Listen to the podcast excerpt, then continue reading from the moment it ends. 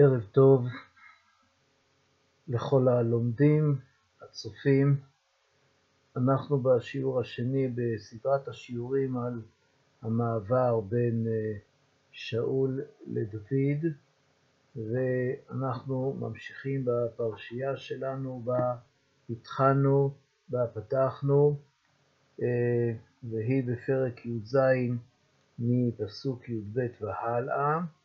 עסקנו בשיעור שעבר בהבנה של דמותו של ישי ושלושת בניו ומעבר עליהם במהלך הזה של הכניסה למלחמה אה, בתוך מחנה שאול. הסברנו אה, בפירוט עם כניסה באמת לדיוקים קטנים מאוד בתוך הפסוקים, את התהליך המורכב מאוד, הקשה מאוד שעבר עליהם שם בתוך מחנה שאול. אני רוצה להתמקד תחילה בשביל לפתור את משמעות הפרשייה הזאת שכבר עסקנו בדיוק בשאלה הזאת, מה משמעות הפרשייה שפותחת בדוד, אבל אחר כך היא קצת מעלימה מדלגת על דוד. בכל אופן אני רוצה אה, להתמקד במה שאנחנו שומעים בפרשייה הזאת על דוד עצמו. כן, אמרנו שדוד מוזכר כאן בפרשייה שלוש פעמים. פעם הראשונה בתחילתה, ודוד בן איש אפרתי הזה וכולי, ו... אה, משם אנחנו בעצם שומעים בעיקר על ישי ועל שלושת בניו, שהם הגדולים, שהם בעצם המוקד של הפסוקים, של שני הפסוקים הראשונים, ואז בשני הפסוקים הבאים של הפרשייה הזאת מופיע בקצרה מאוד. בראשון כתוב, בפסוק י"ד כתוב ודוד הוא הקטן, ושלושה הגדולים הלכו אחרי שאול. ובפסוק השני כתוב, פסוק ט"ו, ודוד הולך ושב ועל שאול לראות את צאן אביו בית לחם. אם נתייחס ראשית לביטוי השני, ודוד הולך ושב מעל שאול, אנחנו מבינים שזה חשוב לדעת, דוד עדיין קשור לשאול, הוא מנגן לפניו, או אולי כאן הוא בא בתור נושא כלים, זה לא ברור. ברור שהוא לא מקבל תפקיד כאחד מאורחי המלחמה, מפני שמשום כך לא היה משתחרר לראות את צאן אביב בית לחם. אז כנראה שיש לו איזושהי אפשרות לקבל חופשה, אולי יש מחליף, לא ברור, ואז אה, דוד יכול להשתחרר לפעמים לראות את, את צוד אביו בית לחם. אה, די להגיד לנו לומר, לדעת שהוא חוזר לבית אביו. למה דווקא את צאן אביו בית לחם אנחנו בעצם נוכל להבין את הדבר הזה מהמשך הפרשיות, מפני שנושא הצאן מוזכר כאן, מובא כאן בהמשך כנושא משמעותי מאוד, בתפקיד של דוד בתוך המערכה הזו. אבל מלבד העניין הזה של ציון צאן, לראות את צאן אביב בית לחם, נסכם ונאמר שיותר נראה שדוד כאן הוא נושא כלים ולא מנגן, מפני שבתור בתור מנגן לא ברור בכלל שיש לו איזשהו מחליף שהוא יכול אה, להשתחרר בחלק מן הזמן ומה אם תתקוף את שאול רוח רעה כשדוד נמצא בבית לחם. על כן אפשר שהוא בעצם מתפקד כאן כנושא כלים, ובדבר הזה ייתכן שיש לו גם מחליף שיכול להחליף אותו. אבל ביטוי קטן, מילה בעצם קצרה מאוד, מדוע לא כתוב ודוד הולך ושב מעירים שאול? מדוע כתוב ודוד הולך ושב מעל שאול? אחרי שאנחנו למדנו בשיעור שעבר מעבר על האחים בתוך המחנה, שהם יוצאים בהתחלה בשביל שאול ובשביל המלחמה, ואחר כך נשארים במלחמה, ובסוף נשארים אחרי שאול, ייתכן מאוד שהביטוי הזה, דוד הולך עכשיו מעל שאול, הוא משמעותי מאוד. לא כתוב מעם שאול, כתוב דווקא מעל שאול. נראה לי לומר שאם על האחים עבר תהליך מורכב שעליו דיברנו, הרי שדוד לא הושפע מהדינמיקה, מהתהליך הזה שמתרחש בתוך מחנה שלו. ואולי משום כך כתוב מעל שאול ולא מעם שאול. המילה מעל אין מקומה כאן. מה פתאום שיהיה מעל שאול? אבל אולי הנביא רוצה לומר, רוצה לרמוז, שאם על האחים הגדולים עבר איזשהו תהליך לא פשוט, מורכב, שאול, דוד אינו קשור למצב הזה. הוא מעל שאול. אנחנו יכולים להבין בוודאי מדוע הוא מעל שאול. כי צלחה עליו רוח השם. שאול כבר שרה ממנו רוח השם. אז ייתכן מאוד שכאן הנביא רומז לנו את המצב הזה. מכאן אני רוצה להתייחס לביטוי הקודם, פסוק י"ד, ודוד הוא הקטן.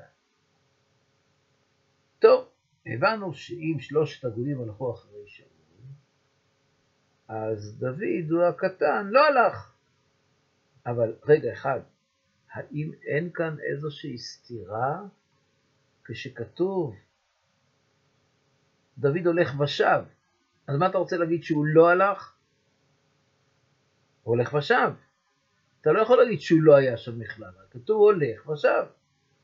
אז למה אתה מזכיר כאן שדוד הוא הקטן? אנחנו יודעים שדוד הוא הקטן.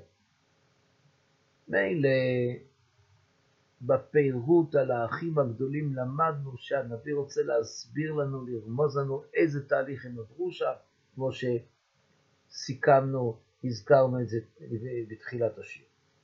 אבל מה אני צריך להזכיר? רק שדוד הוא הקטן. ובכן, חז"ל בגמרא פותרים לנו את השאלה הזאת. מה מסכת מגילה, מה שמופיע בעמוד השני של דף המקורות, אומרת, ודוד הוא הקטן, הוא בקטנותו מתחילתו ועד סופו. כשם שבקטנותו הקטין עצמו אצל מי שגדול ממנו בתורה, כך במלכותו הקטין עצמו אצל מי שגדול ממנו בחוכמה. בחוכמה. טוב, רוצים ללמד אותנו רבותינו על מידותיו של דוד שהוא מקטין את עצמו. שהקטין את עצמו תמיד. אז מה מנין להם? אילו היו מביאים פסוק מתהילים שדוד אומר אנוכי תולעת ולא איש, אני מבין.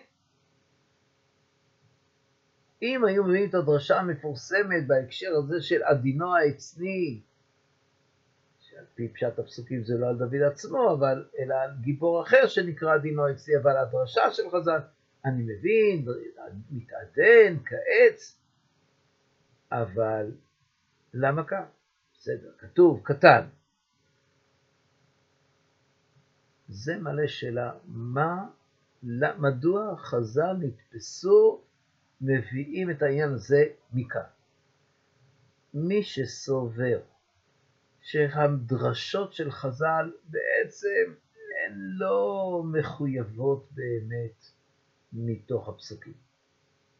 הן באמת אה, יותר מלמדות מוסר, אמונה, הלכה, התלות שלהם בפסוקים, המקור בפסוקים, הוא פשוט, חז"ל חיפשו איזושהי מילה, אז מצאו משהו וכולי. אז אם בדרשות ההלכה אי אפשר להגיד ככה, יש שבע מידות של הלל שהתורה נדרשת בהן, יש י"ג מידות של רבי ישמעאל, יש ל"ב מידות של רבי אליעזר בנו של רבי יוסי הגלילי, אבל בכל אופן, אז בהלכה בוודאי קשה להגיד את זה, מדרשי ההלכה והגמרא מלאים אה, הגדרות מדויקות מאוד של דרשות, לא סתם, לפעמים אומרים אסמכתא, קרא אסמכתא בעלמא. ראשי אגדה, נו טוב, אז הם רצו להגיד לנו איזשהו מידה יפה, כתוב כאן דוד הוא הקטן, אבל בסדר, הוא קטן. אבל באמת, חז"ל דייקו, ולטפול עליהם את המחשבה הזאת, שהם בעצם משתמשים בזה רק כאיזשהו אמצעי בשביל להגיד וורט טוב, איזושהי מידה טובה, זה בעצם קצת המעטת דמותם וגדולתם בתורה. השאלה שלנו היא באמת כבר הפתח להבנה. כיוון שאנחנו יודעים שדוד הוא הקטן, זה אנחנו יודעים מפרשת המשיחה. למה צריך להגיד לנו כאן ודוד הוא הקטן?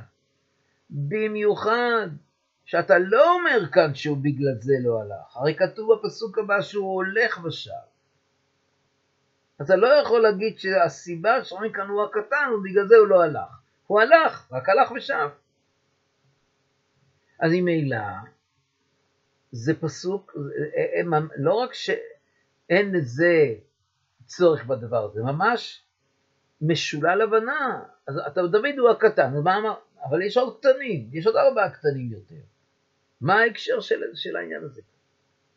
הרי אין לזה שום השלכה לגבי הוא הלך או לא הלך. ממש לא. מכאן עמדו חז"ל, שהפסוק הזה הוא לא מקרי. כאן הפסוק הזה מיותר, והוא רוצה להגיד שדוד הקטין את עצמו. טוב, אני מבין. אבל עדיין עכשיו נשאלת השאלה, איך חכמים הגיעו לזה שהוא בקטנותו הקטין את עצמו וגם במלכותו, הרי כאן זה קטנותו. איך זה קשור. למלכותו? ואיך יודעים שהוא הקטין את עצמו כאן לפני מי שגדול ממנו בתורה דווקא, ובמלכותו לפני מי שגדול ממנו בחוכמה? מה, מה זה קשור? מי זה שגדול ממנו בתורה? מי גדול ממנו בחוכמה? נו, מהמשך הנבואות בספר שמואל אנחנו יודעים שאחיתופל שהוא יועץ דוד, הוא באמת גדול ממנו בחוכמה, ודוד עד שאחיתופל מרד בו עם אבשלום, אז דוד הקטין את עצמו לפני אחיתופל. לפי חז"ל הוא הקטין את עצמו לפני אחיתופל, לא עוד הרבה, לי, הפסיק להקטין את עצמו לפני אחיתופל, כבר בהעלאת הארון לעיר דוד. אבל זה פרזות פרשה נפרדת. אבל יש לנו כלל ידוע, שכל מקום שכתוב כינוי או פועל שקשור למילה הוויה, הוא מבטא משהו מתמשך. ודוד הוא הכתב. תגיד, ודוד הכתב. למה צריך להגיד דוד הוא הכתב? יותר מזה, דוד, דוד כתב. מזה שכתוב הוא הכתב, למדו חכמים שהוא מתחילתו ועד סופו. בהווייתו, זאת הווייתו. דוד הוא הקטן, תמיד, מההתחלה ועד הסוף. לכן נאמר כאן, הוא הקטן. עכשיו, אם הגענו הנה, אנחנו רוצים לברר רגע אחד. למה הגיעו חז"ל דווקא לפסוק הזה? דווקא מכאן, אני מבין, אני לוקח את הביטוי מדוד הוא הכתב, אני מבין. אבל דווקא מהפסוק הזה למדו את זה. מה זה קשור לפרשה? למה זה מופיע כאן?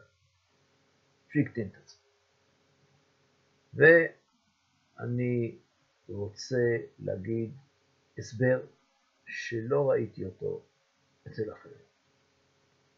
ואני אשמח לשמוע שבכל אופן יש עוד סוברים כך, בוודאי אם אלה קדמונים, אז אני אולי כיוונתי.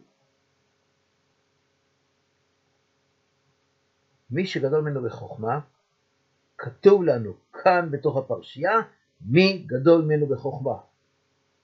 יש כאן אדם אחד שמוזכר בפרשייה, שהוא חכם. אבא שלו. כתוב זקן. זקן שהוא נסבר לסנהדרין, מהזקנים. אמרנו הסברים נוספים, באנשים וכולי, דיברנו על זה. זאת אומרת שדוד הקטין את עצמו לפני ישי אביו. הקטין את עצמו לפניו. טוב, זה יפה שהוא שבן מקטין את עצמו לפני אביו. נו, דוד לא מבוגר כל כך, הוא בן 27, כי הרי בן 30 שנה מלך, לא שנה מלך, וכל שנותיו של שאול הם שנתיים, שלוש, אז דוד בן 27. לא כל כך מבוגר.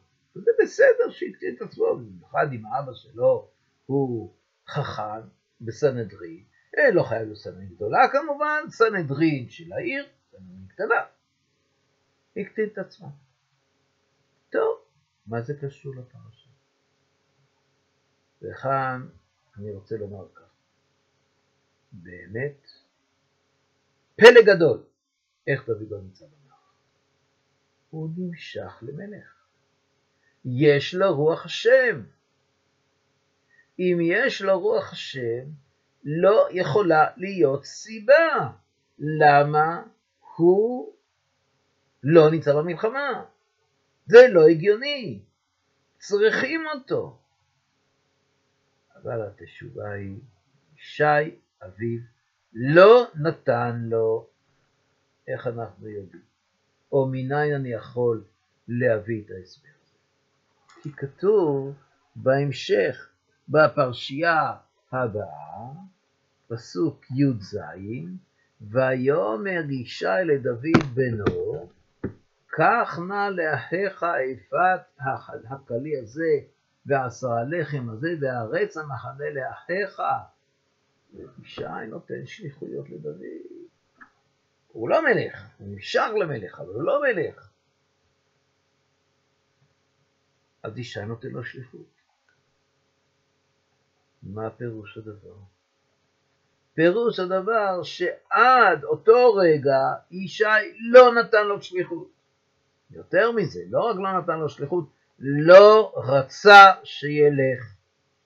דוד, אני רוצה לומר בתור איזשהו פשט, הסבר, רצה ללכת.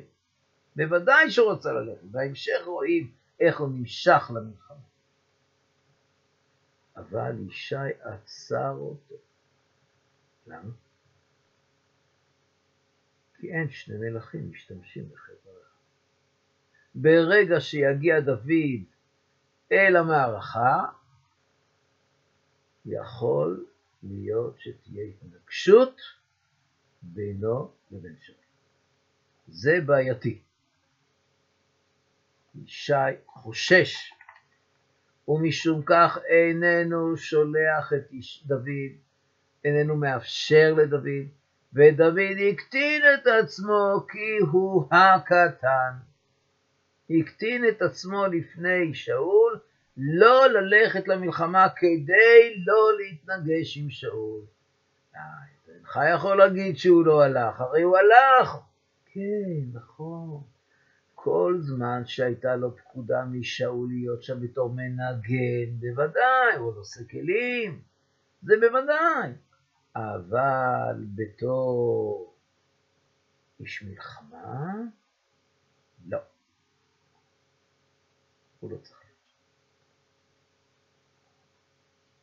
ואז נשאלת השאלה, כך, מדוע ישי שלח את דוד בסופו של דבר? וכאן אנחנו מגיעים לשאלה נוספת שהיא, הזכרנו אותה קצת בהתחלת השיעור הראשון, סיום הפרשייה.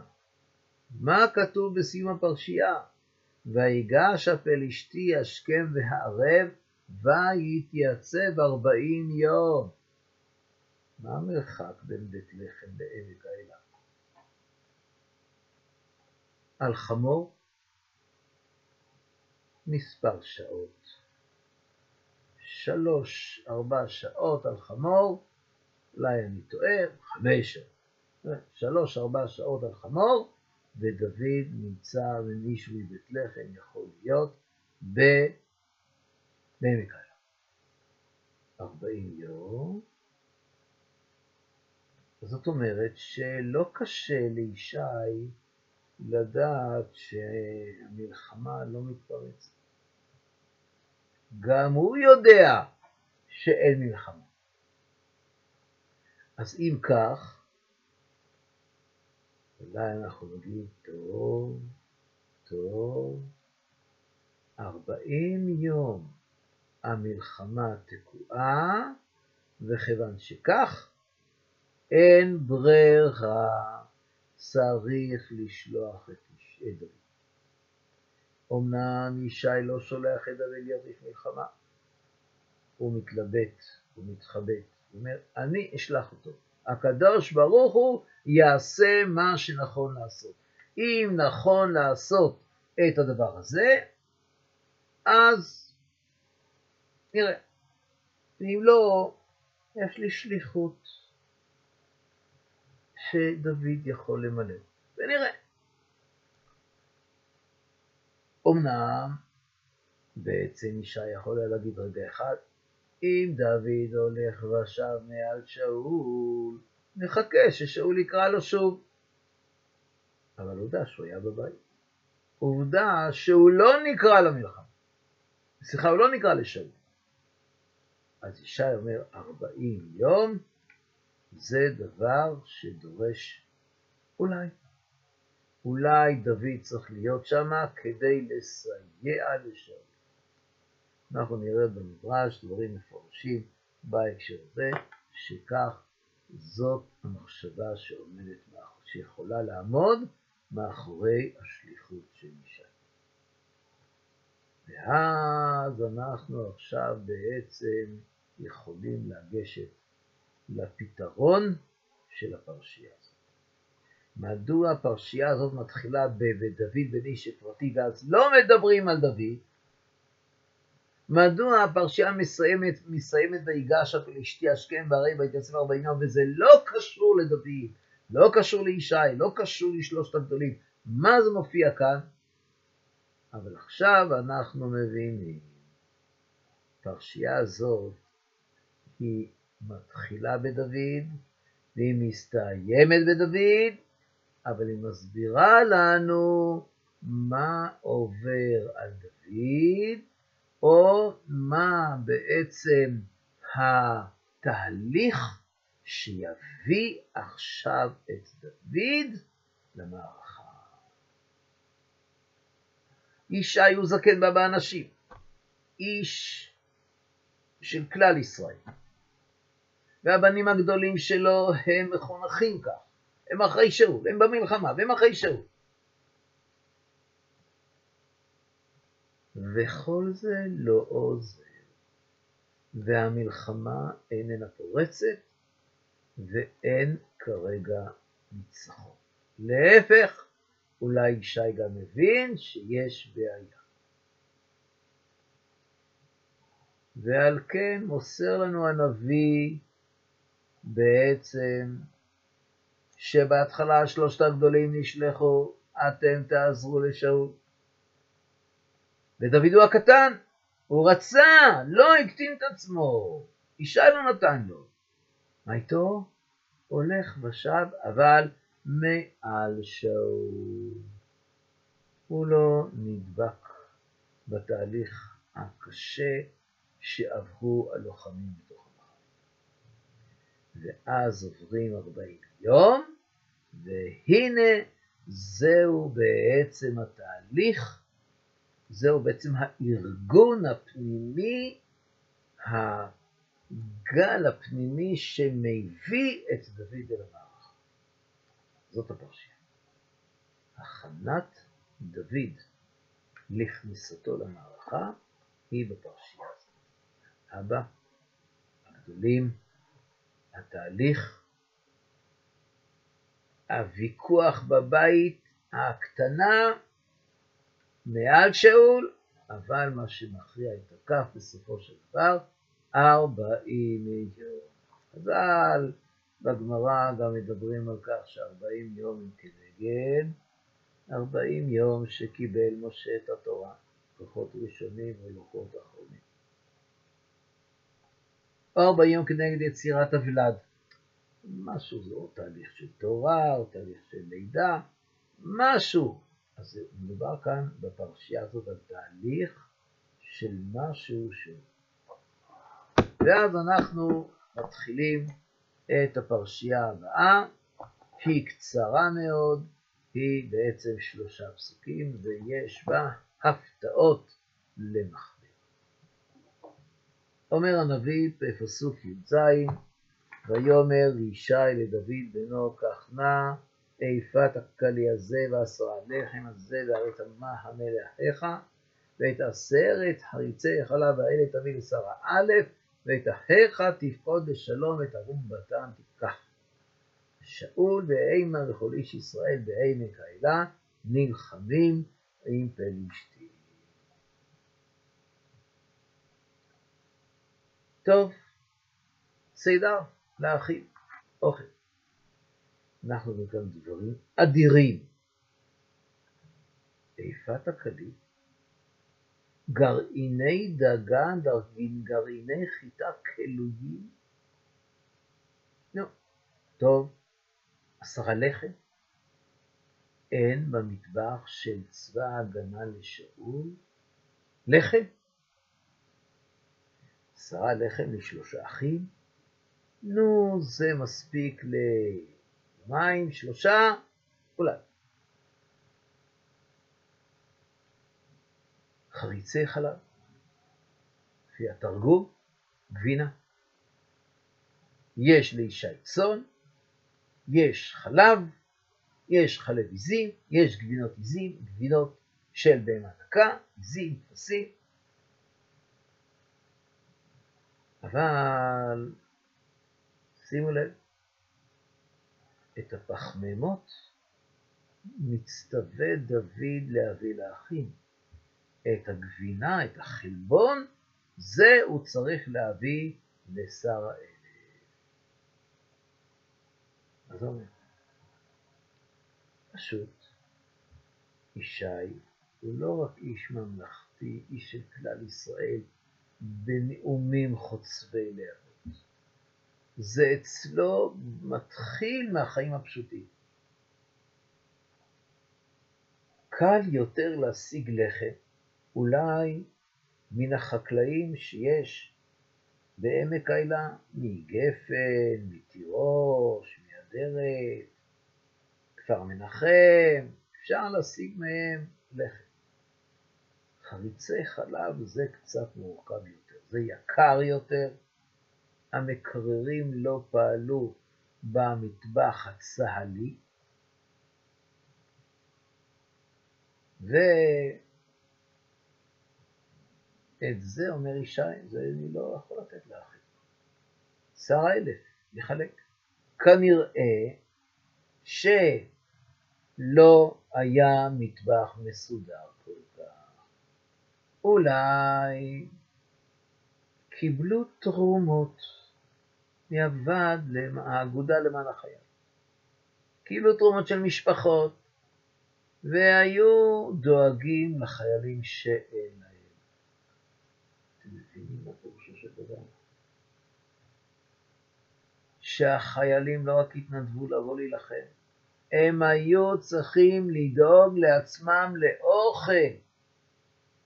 משפחות שלחו אוכל, לא חטיפים, לא ממתקים, לא קולה, לחם.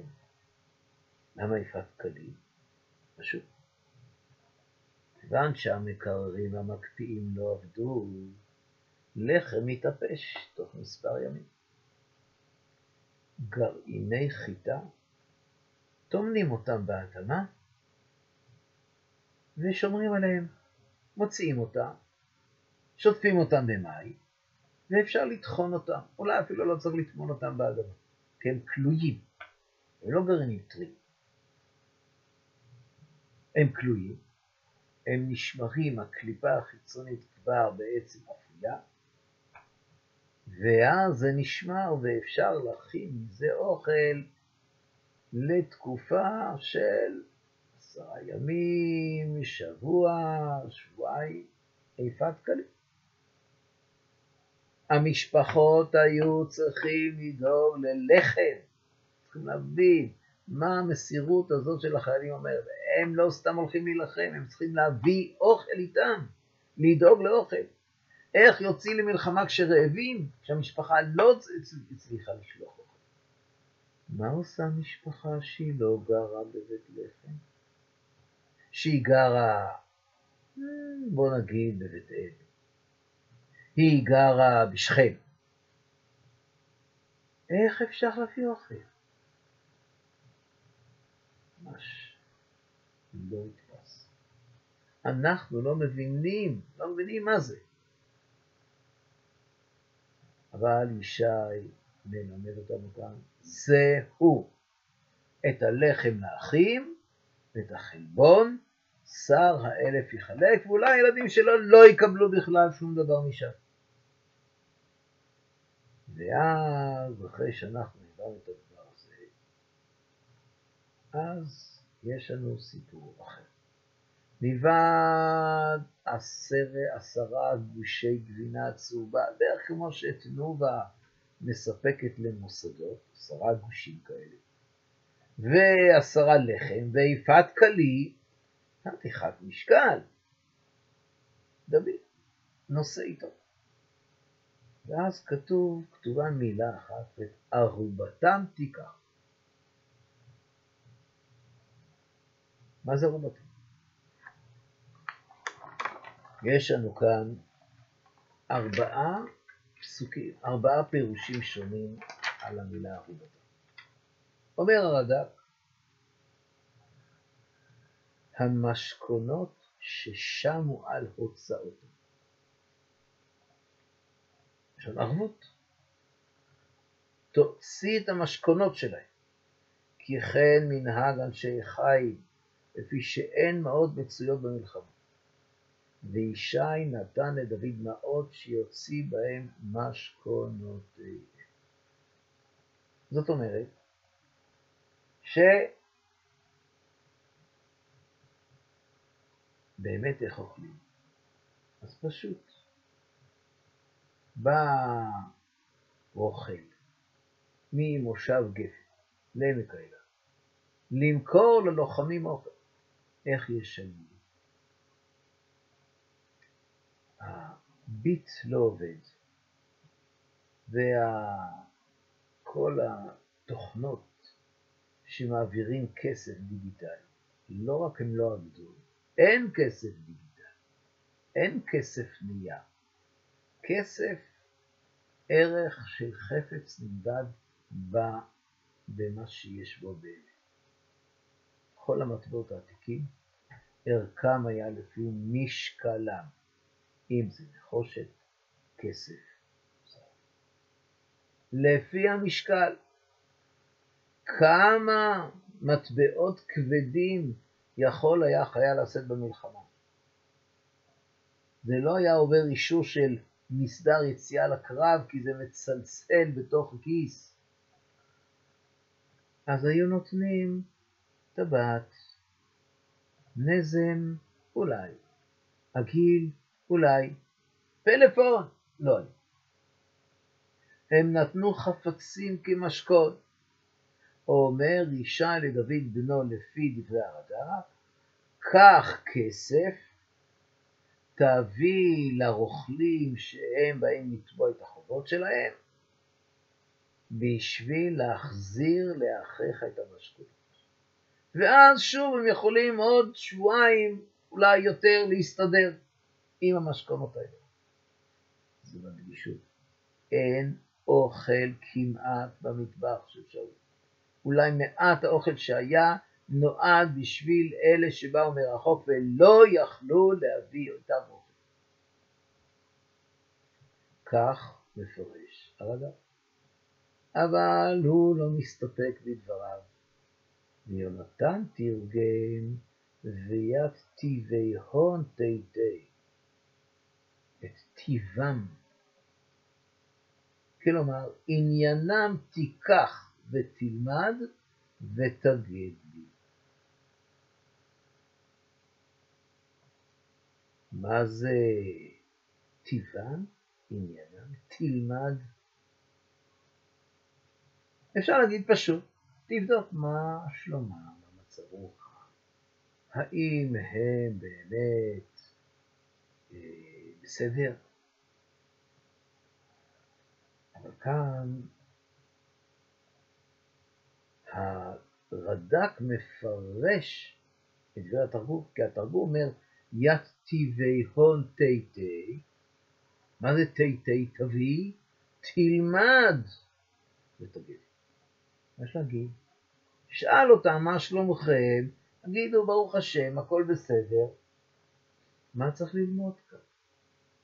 שואלים בחור צעיר מה שלומך, ברוך השם. אם תשאל אותו שאלה נוספת, כבר לא בטוח שיש טעם, כי הוא לא יענה. נו, אמרתי לך, ברוך השם. לא, אתה צריך ללמוד. נראה לי שכוונת התרגום, וגם הרד"ק כשהוא מפרש אותו, זה משהו אחר. איך הגיע התרגום יונתן? לזה שערובתם קשור לטיבם, לעניינם. נראה לי שהפירוש הוא תבדוק אם הם מעורבים עם החיילים. האם הם אה, בצד, האם הם ביחד עם החיילים או לא? מאוד חשוב. מה ההשלכה של זה לגבי ישי? תשובה. ישי שלח את שלושת הגדולים כדי שישפיעו על המלחמה. תשמע, ארבעים יום עברו, לא, לא קורה שום דבר, לא מתרחש שום דבר מיוחד, אין הכרעה. הבנים שלי לא משפיעים שם? הם לא מעורבים עם החיילים. הם לא שותפים איתם. אין להם השפעה. זה צריך ללמוד. זה לא מספיק בשביל לשאול. נו, איך? אכלתם היום? ישנתם היום? בלילה? סליחה. ללמוד את השפעתם של האחים. זאת הנקודה. ישי שלח את שלושת הגדולים, כי הם הגדולים. הם אלה שיכלו להשפיע, בגלל זה, בגלל זה כתוב בצורה מפורשת שלושת הגדולים. הגדולים. שלח אותם כדי שישפיעו, וציפה שזה יתקיים. ואז מתברר שזה לא עובד. למה זה לא עובד? אז אומר ישי, דוד, תבדוק מה קורה להשפעה של האחים שלך בתוך המחנה. אנחנו מבינים שישי לא סתם שולח את לדאוג. הפירוש הראשון של הרד"ק הוא פשוט יותר. הוא עוסק בדאגה הפיזית של ישי לאחים ולחברים שלהם. אבל לפי הפירוש של מפרש התרגום, הרד"ק את דברי התרגום, ישי לא דואג רק לצד הפיזי הגופני של האוכל. הוא רוצה לברר מה קורה מבחינה נפשית, מבחינת רוח המלחמה, מה קורה. זה, כבר פירוש שהוא מעלה את השליחות של דוד למשהו אחר, משהו גבוה יותר. זה כבר לא סתם הדאגה הפיזית לאחים ולחברים, זה דאגה מסוג אחר. מעורבות. הפירוש הראשון זה מלשון ערובה משקול. הפירוש השני הוא מלשון מעורבים. באיזו מידה הם מעורבים? וכאן אנחנו נעצור כאן. בשיעור הבא אנחנו נראה בדברי חז"ל שתי שיטות שעל פיהן השליחות של דוד היא בעלת אופי עוד יותר משמעותי ממה שחידש כאן הרד"ק לפי התרגומים. אנחנו מצליחים, אולי מתחילים להבין שלא סתם הפרשייה הזאת היא פרשייה קצרה של שלושה פסוקים, אפשר להגיד, לא, בסך הכל משהו טכני, דוד מקבל שליחות, להביא צידה לאחים, ובסדר. אבל הנה כתוב בפסוק י"ט שמסיים את הפרשייה, ושאול והמה איש ישראל בעמק האילן נלחמים פלישתים. אנחנו יודעים את זה. כתוב שהם עמק האילן. כתוב שכל איש ישראל שם. כתוב שהם עומדים מול הפלישתים. מה אתה מחדש כאן? למה זה צריך להופיע כאן? אבל אנחנו כבר ראינו שהפסוק הזה, שגם בסוף הפרשייה הקודמת, אומר משהו, אז אנחנו נדרש גם לשאלה הזו בעזרת השם בשיעור הבא. עד כאן היום, שלום